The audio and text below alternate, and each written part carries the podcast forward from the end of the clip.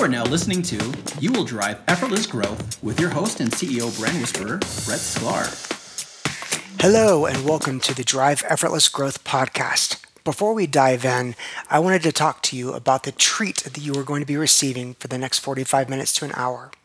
Chris Noonan, the person I'm interviewing, is a person I've known for a long time. He's been my coach, he's been my CEO chair, he has been a chair of Vistage Groups for years. It's so exciting to have people on this podcast that I've known for a long time. And because of the way that we ask the questions, because of the way that we are interviewing, I get to see this person in a whole new realm. Chris is an amazing guy. He has helped more people find growth than anybody I know. He does it hands on, day to day, working with CEOs, not just talking to thousands of people at a time. He sees the struggles that CEOs go through. It's really amazing to hear him talk about the things that he sees working with CEOs and the things that he sees not working. He uses concepts that you would not think of when you're talking to someone who talks to CEOs all day long trust, passion, things like that. Things like thinking, making sure that you're thinking. Could you imagine telling the CEO, start thinking for a change? Well, Chris has to do that sometimes. This is going to be an interesting podcast, and I hope you enjoy it. I hope you have a lot of fun. Hello, everyone. Good morning, good afternoon, good evening, whenever you might be listening to this podcast. I hope you're enjoying it. I hope you enjoy it at 1x, 1.5x, 2x, maybe even 10x, and we all sound like the chipmunks. Today, I'm excited. I've got with me a guest that I've actually known for quite a long time. A hundred million years, it feels like, but it's actually been about, what, six years, seven years? A hundred million sounds good to me. Okay, perfect. I have known our guest for a 100 million years. And I'm excited to introduce you to someone who has been a guide for me, a mentor to me, a coach, and an overall facilitator who has really helped me out in my business and, quite honestly, in my life as well. With that huge introduction of putting so much pressure on you, Chris Noonan, please introduce yourself. Who are you and what do you do?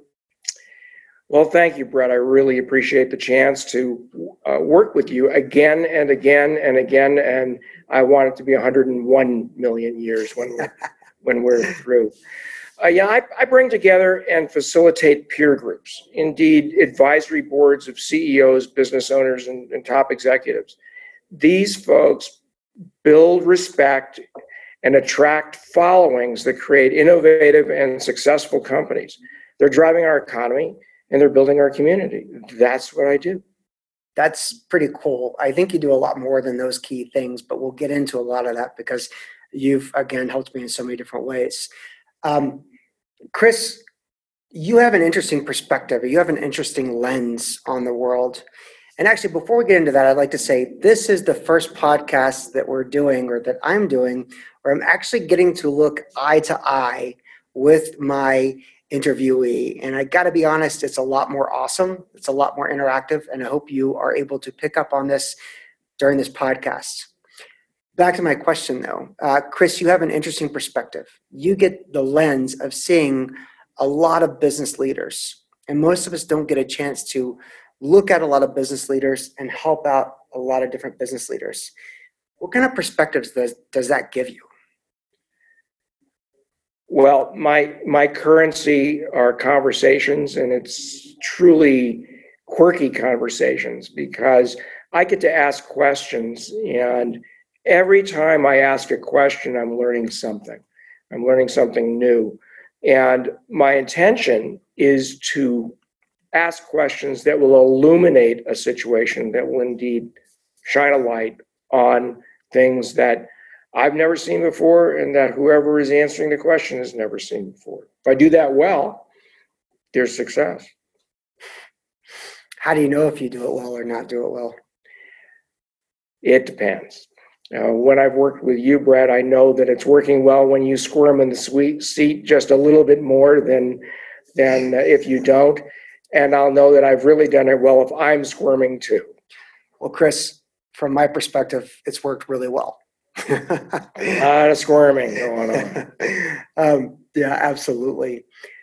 tell so you are i'm going to call you and i call you the ceo coach you've been a coach to me and i consider myself a ceo you're also a facilitator a mentor how would you describe the actions and the activities that you do to someone who hasn't uh, gotten to know you before as i said the objective is to create peer advisory boards and, and i do that and, and I, I do that by collecting and assembling people that are just like you, people who are running businesses that have total control over the destiny of their business and are extremely interested in the success of their clientele.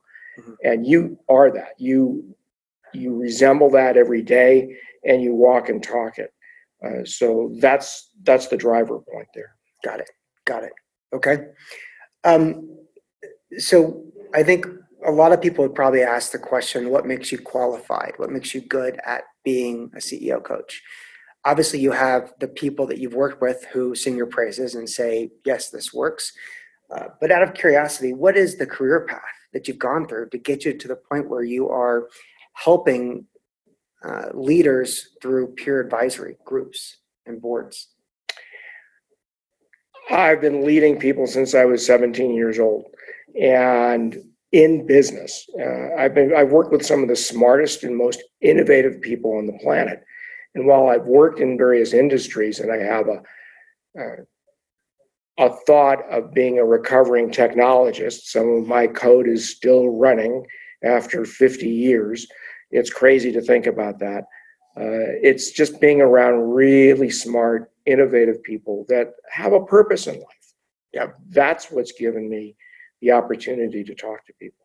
Yeah, that's fantastic. You know, I uh, it's fun to work with you because I am more focused on the technology end of things, and you have that technology background. So yes, you are. You are. You work with great technology companies. I, uh, you know, I enjoy working with technology companies. I love the ones who believe in their mission to a point of almost insanity, and that they're so driven and they're so passionate. And I see that oftentimes. I work with those companies oftentimes, and I feed off of that. To be honest, um, to a point where I forget to bill my clients sometimes for enough of the work because I love just being um, shoulder to shoulder with the CEOs of these emerging tech companies.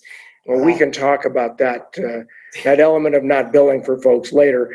Uh, the technology that you work with though, is not limited to information technology. It's it's it's human technology that that you play with. You you work in oil and gas environments. You've you've worked with theater chains. You've worked in, in places that I, I find uh, where the technology isn't apparent, and that's exactly what you do is make it transparent. Yeah. It's funny when I worked uh, when I worked for a company as the chief marketing officer. I think it was VP of marketing actually. We had an opportunity to work with McDonald's, and we went to Hamburger University. And I remember sitting down with the president and him explaining McDonald's is a technology company.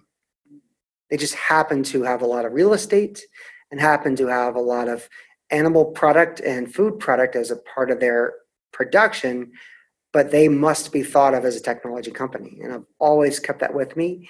And I do think that it's not just IT companies, it's not just software companies, it's not just technology hardware, but it's people who use technology as a as an advantage or as a competitive advantage that I really enjoy working with. So that's a good perspective. And I appreciate that because I see the handiwork that you've you've accomplished and the successes, and that's what makes a difference. It's you're behind the scenes. Nobody sees your handiwork. I get to see your handiwork, and it's great.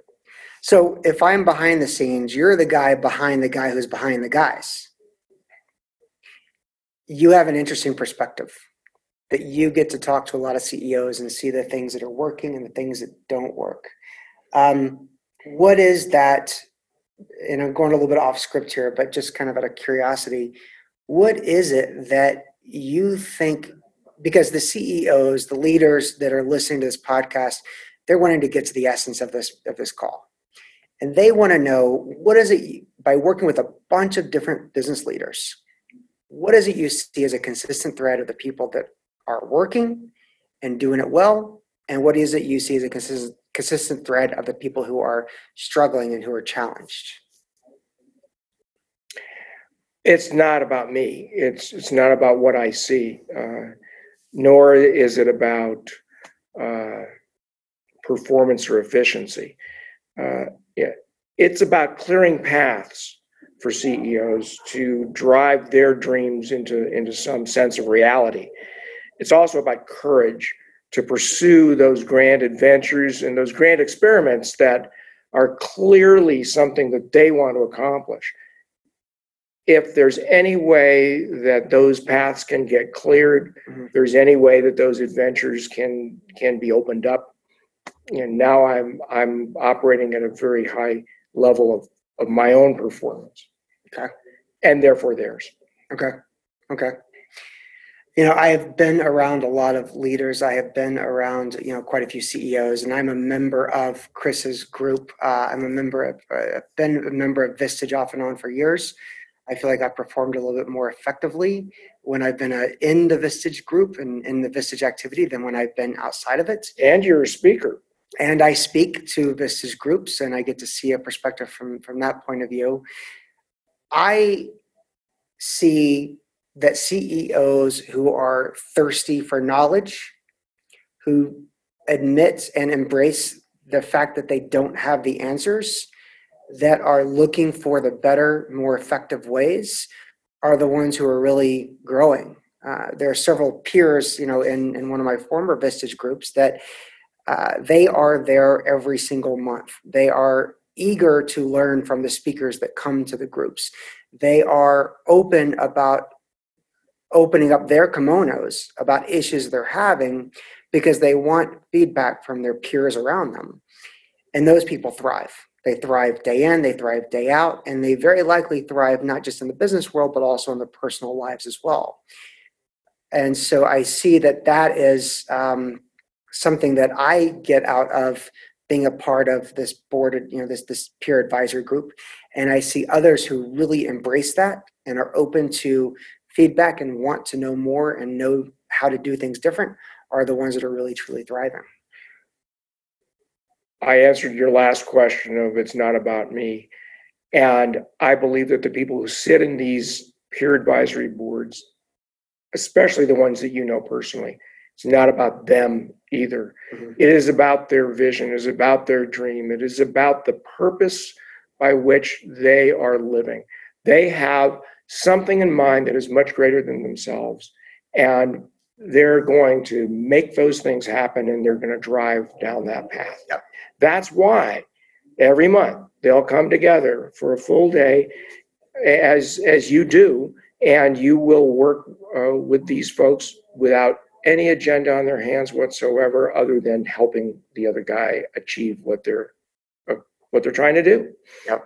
Yep. and in fact, and and I know, Chris, you're probably not going to um, the drum of Vistage, but I definitely will. Um, the there are statistics, and and we can actually put an attachment to the most recent um, index that's come out. But the CEOs or the leaders that are a part of, you know, your peer advisory boards, uh, Vistage advisory boards, outperform others by a pretty good rate.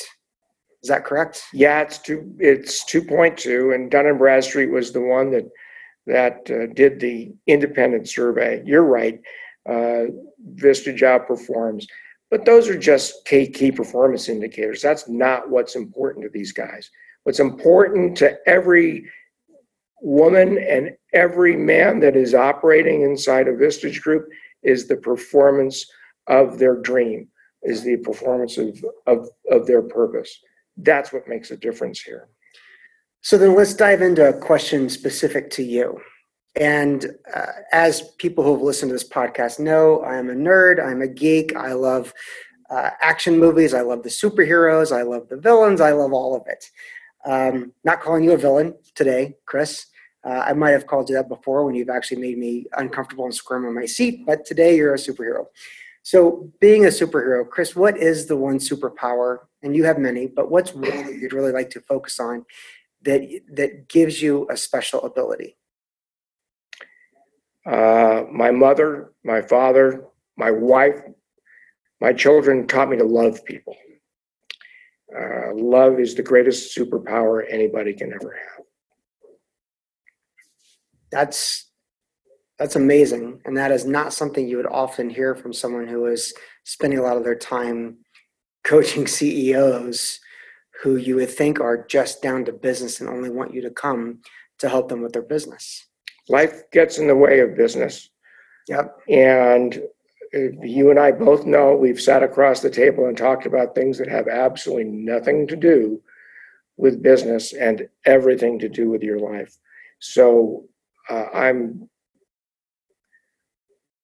I am intentional about ensuring that you deal with the whole person as you work through issues and you look at possibilities and opportunities and therefore we have to look under every stone everything beliefs what have you to ensure that the dream is realized. And sometimes things get in the way of that mm-hmm. and that's why i believe love is so darn important. That's uh i think we should end the show on that note although we have a lot more to go through. Um, but I, do think that's very powerful, and I think it sort of shows that uh, it's beyond just the numbers.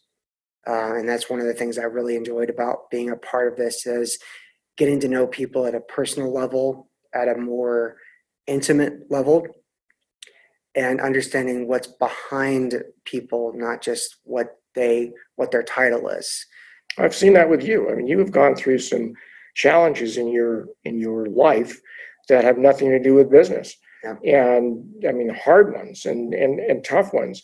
And yet, what has driven you over the years is the the love that you have for your son, uh, the love that you have for the people around you, all of the people around you. That makes a difference, and that's why I'll keep coming back and keep having conversations. Well, I appreciate that. What um, this this podcast is called Drive Effortless Growth. And it's not called Drive Easy Growth. It's called Drive Effortless Growth. And the whole idea is to find the things that are more natural and the things that people are stronger at and really focus on their strengths. But what, what about you? What, what does it mean to you to drive effortless growth based on what you've seen? Drive effortless growth. It's 4 a.m. Uh, you can't wait to get up and charge toward whatever dream you've got uh, you know what you do today is going to make a friggin' difference. And so you're up and you're at them. I mean, there's no question that that's one of the things. So purpose is there. And your team shares that passion. Uh, they're up and at them too. Not just ready, but they're anxious, they're eager. They're eager to, to move that dream towards reality. You can see it all the time. Uh, another one that comes to mind, driving effortless growth. What's char- what's a characteristic that demonstrates it? It's is trust. Uh, trust among many. Uh, maybe one of the most important things. Uh, another thing that is effortless and we don't do it enough is thinking.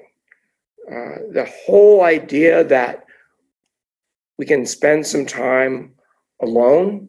We can spend some time with a group of people that we trust and we admire uh, to think out loud and to think silently loud. Silently loud.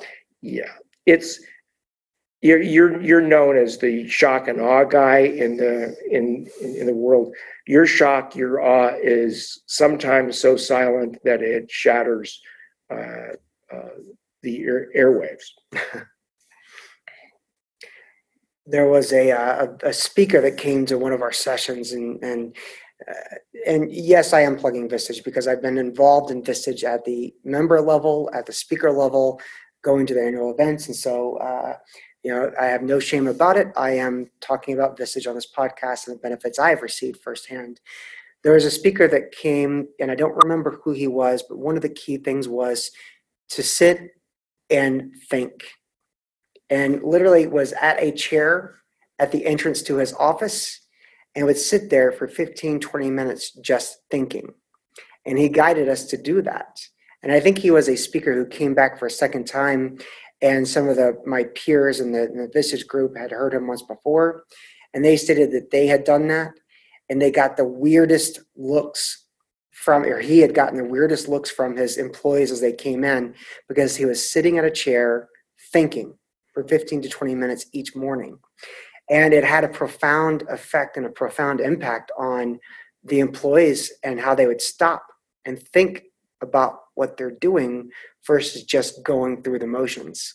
So I do believe that that's a very powerful thing. And I, I actually, that's something I learned and really appreciated from uh, Vistage. And in fact, is a reason why I try to do about 20 minutes worth of meditation in the mornings is to think. And the better thinking happens when you're trying to not think, uh, in my mind. And, and uh, I really enjoyed that quite a lot. You and I have the benefit of having Dr. Carl Clark uh, amongst us, and he's the CEO of the Mental Health Center of Denver. And his introduction of meditation and of this thought process of ensuring that we can clear our mind before we can accomplish anything uh, as a positivity psychologist psychiatrist that he is boy you know we've learned a lot and uh, we benefit from having him in in a, in a group yep yep he's uh, and he has uh, he is one of the more positive uh, and, more optimistic people that I know. And eh, I think that's driven a lot of his, his success and, and huge success. Um, what do you think, and going back to sort of helping guide people that are listening to this call, what's the key area you see the CEOs are afraid to ask for help? Where are they afraid to ask for help? And you know, there's really no one area that I can think of uh, that you can say is the only area that people are afraid to ask for help on. We've touched on it before. Uh, personal relationships may be, you know, high up there on the list. People are afraid of what people might think if their relationships aren't perfect, and so having a conversation about where you are relationship wise and improving those relationships mm-hmm. is something that CEOs and key executives tend to not want to appear vulnerable. Another one is uh, is health. Uh, people don't want to feel vulnerable, and yet we've had people who are uh, substantially overweight sit in Vistage groups and we will have a speaker on the subject of let's get your act together. If indeed your health is impeding your ability to achieve your dream, let's do something about it. We've had guys lose a bunch of weight. Uh, we've had women change their attitudes towards things, and health is high up on the list. I could go on if you want. Uh, deep, deep beliefs. Uh, another thing that people are are reticent to talk about is the things that have held them back from far back in their lives. A belief I've, I've heard people say that their father would tell them that they don't have the capability to accomplish something. And they'll believe that. You'll never make much of yourself. And that can hold people back too. And it holds people back who are CEOs. Uh, Another one is the what I call the imposter syndrome, where uh, they are afraid that they are going to be discovered that they are not the person that they appear to be. Uh, they have a facade in front of them. So these are some of the areas that I believe CEOs are afraid to uh, focus on. To provide a safe place to have that conversation, to be able to discuss personal relationships or your health or the fact that you don't know that you're going to get discovered as not being the superhero that everybody thinks you are uh, is is a uh, a valuable thing to have in your back pocket. Yeah, it's interesting that you mentioned that imposter syndrome. I, I remember one of the more powerful speakers we had at our group. You on your best day. Michael Allosso. Yep. And uh, Michael's message was really that you want to be professional and present an air, not necessarily an air of confidence, but that you want to be somebody that people feel like they can count on and rely on and have consistency. And I can see that message of of you on your best day and every day be on your best day, and the imposter syndrome being a little bit of a of a, of a um, opposing concepts. So CEOs, business leaders who have employees, who have teams, who have customers, who have investors, they need to put on a certain front each day, even when they might not intrinsically feel it on a certain day. How do you do that? And then how do you avoid the imposter syndrome? Like, where does that balance take place? It's all driven by purpose. If indeed what you're doing has a great purpose, uh, Al Killeen uh, speaks in Sole Proprietorship in a brand new book that he's that he's just out with on the fact that if you're operating from a purposeful existence and your company or your organization is operating from a purposeful existence, it's then not about you. And therefore, you can be the cheerleader toward that purpose. It's bigger than you, it's bigger than the people that are around you. It's much more driven by what you're trying to accomplish. Yeah, and Al is fantastic as well as far as a speaker goes. And being very authentic and being incredibly vulnerable to people he you know just meets during the Vistage Roundtable, you know the, the Vistage sessions where he's speaking. I, I fast forwarded and I, I, went one step too far ahead because I was so excited to ask the question about CEOs being afraid to ask for help. I didn't ask the question before that, which is, and, and maybe it actually is timely that we're asking this question after the other question of when you're working around these CEOs, where are they working too hard? Where are they fighting upstream too much and not getting ahead? What's their biggest frustration? Well, they really know it's possible. Uh, they believe in people. They truly believe that the people that they've got are the right people around.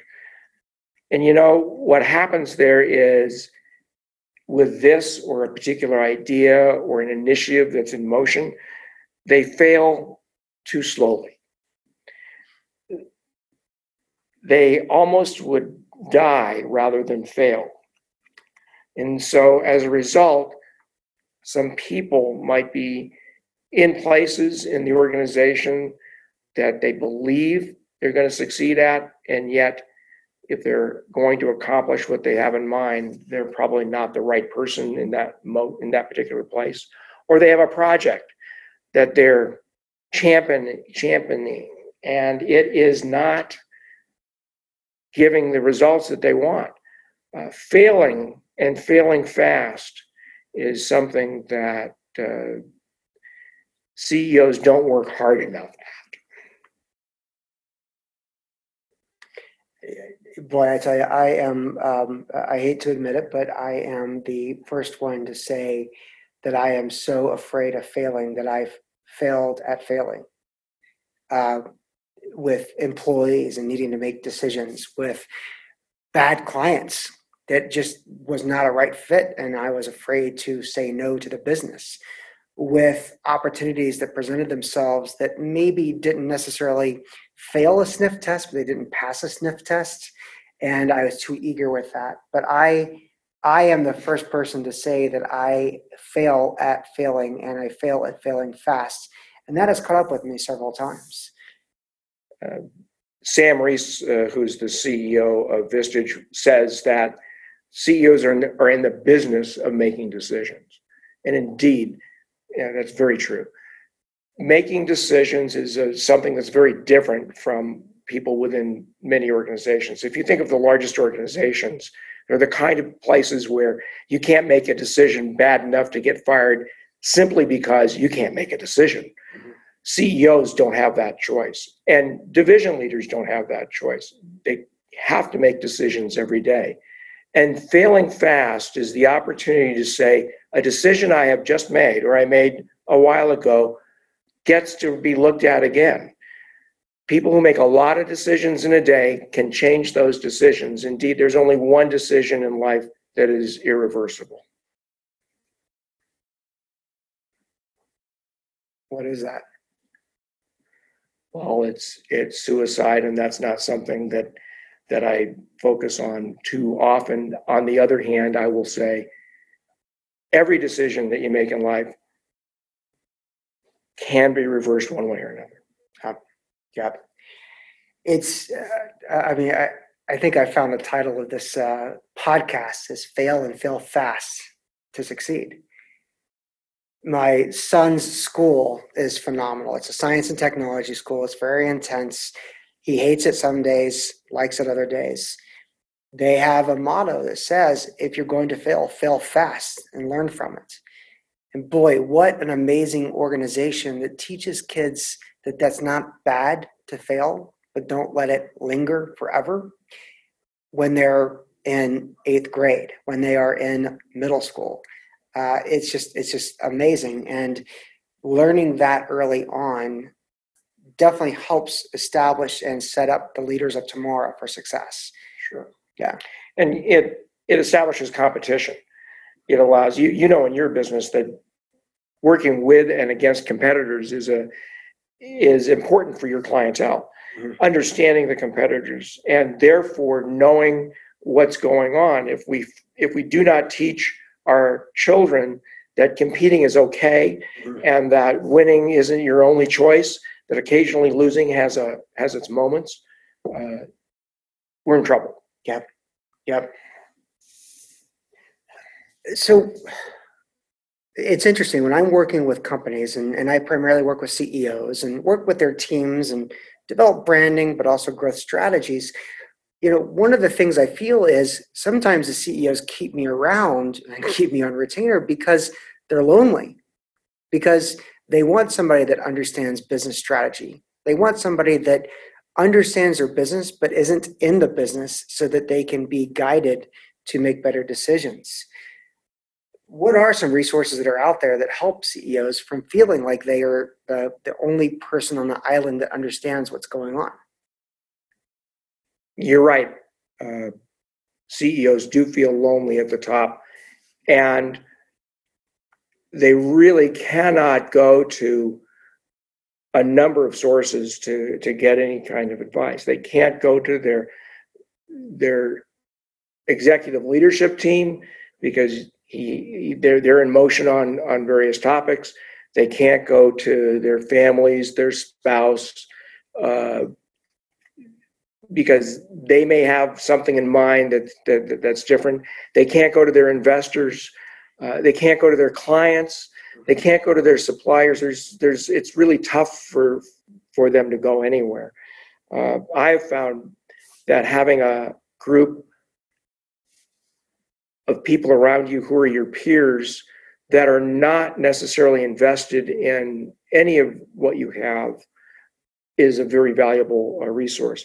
I I spoke with Leo. I, in fact, I met with Leo Bottary yesterday. He wrote a book called The Power of Peers, uh, and it it challenges us to think about how often we have created peers in our lives from uh, our early families to sports teams that we were on to groups of alumni to I saw a movie yesterday this this weekend called 12 Strong, the very intense uh, activity after 9/11 where where special forces achieved something. These people came together in a, in a bonded trust and made something happen that couldn't have happened without them together. Uh, so it's really not what you know. It's really not what you have. It's who you surround yourself with that, that makes the dreams become reality. So to me, the lonely at the top is solved by having people, by surrounding yourself with some smart, intelligent, diverse people that can allow you to get around it. So a peer group to me is a is, is a top thing lots of other choices, and yet I believe that there's nothing more powerful than a group of people that care about you mm-hmm. that can make a difference. and again, uh, you know, firsthand experience with Vistage, I have found that in Vistage. I have found where I am struggling when I am having issues with employees or having issues with family, where I am kind of stuck. And I know I'm definitely not the smartest guy in the room. I know I'm far from the smartest guy in the room when I'm with my peer advisory group. And I have no fear to ask questions, to open up kimonos, to put things together that really create a safe environment. And I can uh, ask stupid questions. I can come up with problems with contracts or employees or significant others or kids, and others will have the same experience as well.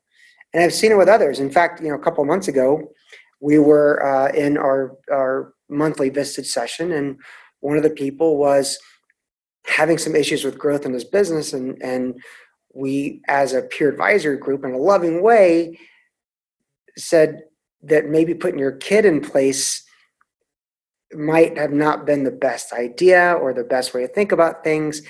And it was a tough love moment, and it was sort of a tough thing to discuss, but it was one of those things that needed to be said. And so, definitely, uh, you know, feel that sense of it doesn't have to be so lonely, and it's the people that you trust to surround yourself with uh, to make these dreams become a reality. And uh, you know, the resources of being around peers is probably the best thing in the world.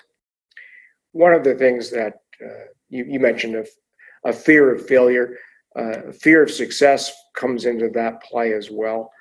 Uh, and at the end of the day, to have people that can say, I've been there, I've done that, can give you the courage to act where you might not have acted, where you might have thought, let me think about this a little longer. While I've said thinking is good, uh, decisions are the job of people who are at the top.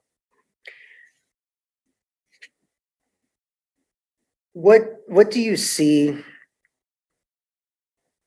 What do you see allows CEOs, leaders, you know, business leaders to be able to think about their business instead of being stuck in the business, to work on the business instead of working in the business.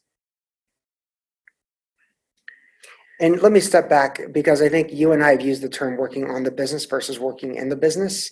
And that might not be a concept that's easy to get your, your, your head around. Could you explain to us what it means to work on the business instead of working in the business? When somebody's working uh, in the business, they're making pizzas. They're serving uh, their their clientele. They are creating something that that they're achieving.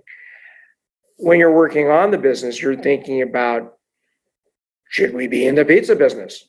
Uh, gee, what if we added uh, uh, something else to the to the menu? In fact, is a restaurant even good at this particular location? You do not think about those things when you're making the pizza. Mm-hmm. So that that's a that's an example. Uh, so the answer to your question, you, how can you rise above it? Yeah no pun rising and pizza in the same conversation. The, the first thought is to step away, to simply step away, reflect, and think. Spend the time, as we've talked about before, spend the time to indeed not have a tactical, got to do it right now conversation. There's too many distractions in the world already this opportunity gives you when you step away to work on what's going on. And it doesn't have to be the business. Mm-hmm. you can be working on your relationships. Another rather significant one i think is listen. I don't remember in school that class on listening.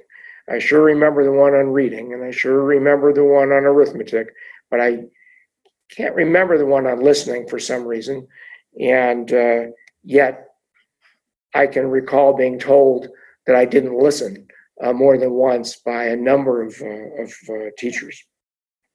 listening, if that's an art form that you can develop and you can train yourself to be good at, Mhm. you have a chance of then thinking differently. Uh, and the uh, the other one that I guess I would mention is dream. If you have the opportunity to think beyond where you are, to color outside the lines, to not be inside the box that you're in, to anticipate things that are well beyond our own imagination, then you've got the opportunity to make a difference. Uh, everything that we know today is going is not going to be very valuable a couple thousand years from now. Mhm. But how to how to build something that is ha, has a lasting effect is the kind of thing that I believe is the way to step away from what you're doing and come up with some idea that is grand and an experiment and has a lasting effect on humanity. So I'm gonna I'm gonna um, give people a cheat and give people a short, uh, a, a, quick path to being able to work on the business, and that is um, my ability to work on the business was getting out of my business. It's a very uh, services oriented business. I engage and interact with clients all the time, team members, all this stuff, and it just gets you swarming with with you know thoughts and, and thinking about what you're not getting done and looking at your task list and all those things. And so I'm going to give two cheats. Number one, join a peer advisory board. It forces you to get out of your business for a day, a month. And that is so valuable to force you to do that. Number two, one of the guys who's in my peer advisory group, or was in one of my other groups, uh, and you mentioned him, Dr. Carl Clark. He had the greatest, you know, strategy when it came to vacation. And it's sort of a twofold. One is about how to work on the business, but also how to get the business to make sure that it is able to take care of itself, and the leaders that you um, you bring together are able to lead. And his theory was, if you go on vacation for a week, all your problems will be waiting for you when you return. If you go on vacation for two weeks, your problems will be waiting, waiting for you when you return, and they will be behind the ball, or be delayed, or be late. If you go on vacation for three weeks, problems get solved without you being hands on involved. And that, for some reason, I think he told the group that six, five, six years ago. That's been one of the most powerful things that I've learned, again, from one of my peers, not from a speaker, but from one of my, my peers in the group, because not only does that give you the true vacation you need to reset and recharge your own batteries, not only does it give your organization a forced autonomy to work, to lead, to problem solve, to make decisions in your absence, it also challenges you to establish the culture, establish the philosophy, establish the passion, so that when you're gone, decisions are made without you in a way that supports the vision you've created. But it also allows you to let the business be worked on and you get away from that for a while in order to get back to it. Another cheat I learned from uh, a gentleman that does a lot of uh, startup uh, and investing uh, here locally in the Colorado area. He goes away once a quarter for a three day weekend and takes a bunch of magazines, takes a bunch of books, does not respond to a single email, does not respond to a single text. I think he doesn't even take his phone or any electronic devices with him. And he says it's the most thoughtful and most strategic he can ever get is that three day weekend every quarter where he's completely unplugged. So I do, you know, I do see that firsthand, and I have um, had the pleasure of, of being able to take a three week vacation where I completely unplugged. I have been doing quarterly retreats where I go away for three days, and you're looking at me like, did I really do that? Well, if you remember, Chris, I got my hip replaced. Well, I was going to say that wasn't a vacation as I remember it. it was it was time off. I did get my hip, hip replaced about seven, six or seven years ago, and I forced myself to take the complete three weeks off to recover, to allow my team to have the autonomy, to do all the things that other people told me were a great thing to do. And it was amazing. I came back and the business was still doing well. People were making decisions. And I believe that was one of the greatest acts of leadership development by not being there that I probably could have ever done. And all of what you had done before that time to create the culture and the environment to allow that to happen had set that in force such that you could do that. Right. Shocking all the crap out of every one of my clients. Absolutely. so, uh, Chris, if you had, uh, and I think th- this has been an amazing, amazing session. I think there's been uh, a lot of depth and a lot of things that people probably weren't expecting to get from this uh, this interview. Uh, so I hate to ask you for a little bit more, but I'm going to ask you for sharing a few more things, and it might be a recap of what you've already shared with us. But if you had, and we're all we're all looking for bullet points, right? We're looking for the three things, the four things, the two things, and three seems to be a magic number. So if you had three points of advice to give an entrepreneurial CEO to help them succeed, what would it be? You want the cheat list? Yes. The cheat list. Okay, yes. let's see what we can do. Let me think about this for a moment. Well, one of the things that I I, I remember uh, IBM years ago had a little thing that they plopped on a desk and it said "Think," and it was a handout, and every almost you walked into an IBM office, "Think" was everywhere on people's desks. The thing that I invite you to put on your desk, and you can create a little tent out of it and make it sit there, is ask yourself this question and put it in front of you. Are you doing CEO stuff? Question mark. One of the things that I think people suffer with is they do things that they're comfortable with, that they're familiar with, that they're really good at. If you're a really good salesman and you're the CEO of an organization and you're out there selling, is that CEO stuff. If you're a great CFO and suddenly you're stuck in the closing process because it's comfortable and it feels good, is that CEO stuff?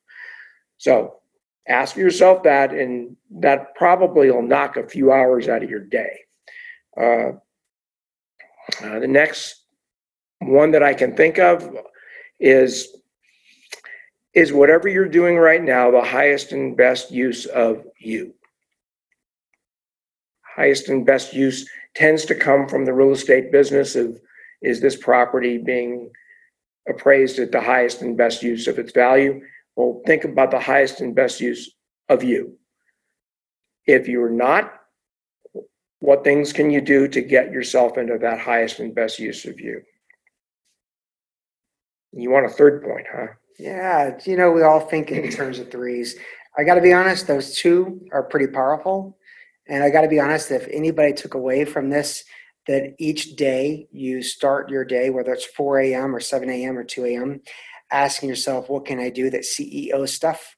Or ask myself, what can I do today that's the highest and best use of you?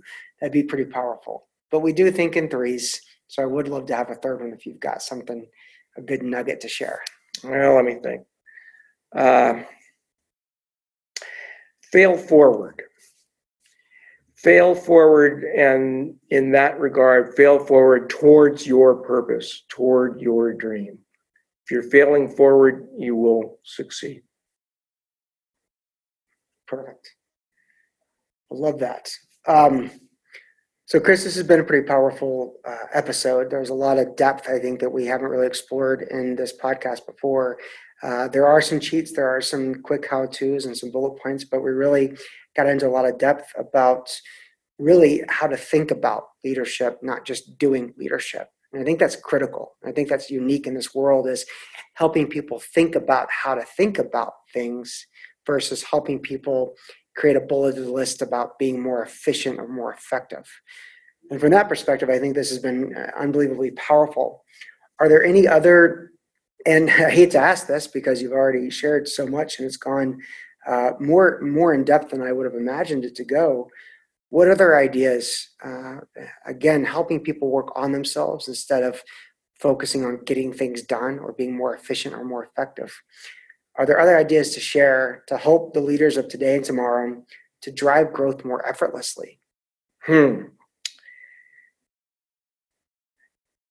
Surround yourself with the best. Surround yourself with diverse thinking.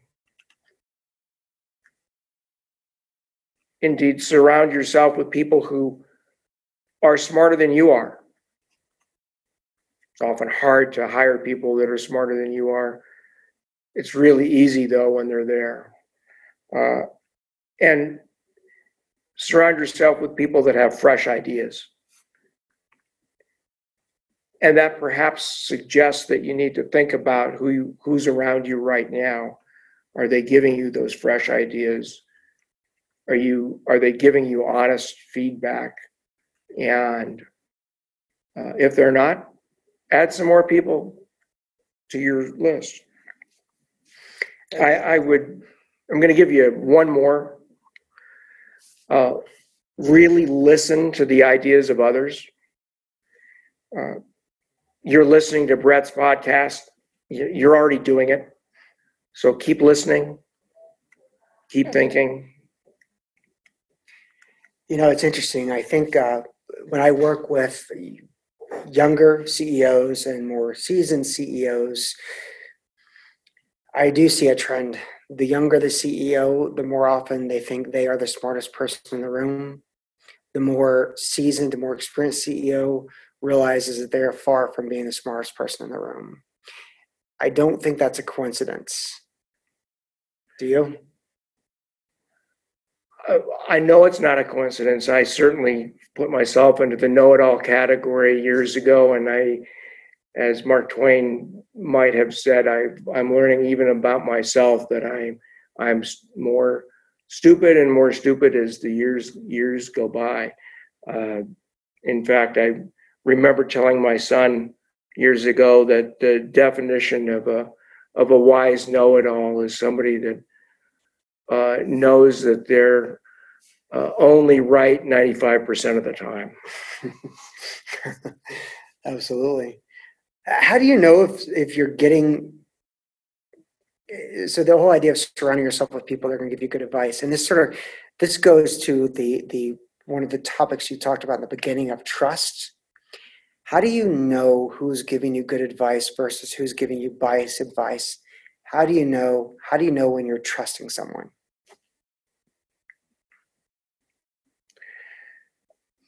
I believe that you will know it when you will not make a decision without their input. You will know you that you have a trusted group of people around you. If you will make a decision remember it's your decision it's not the decisions of those folks if you will make a decision and go to these people ahead of time and get their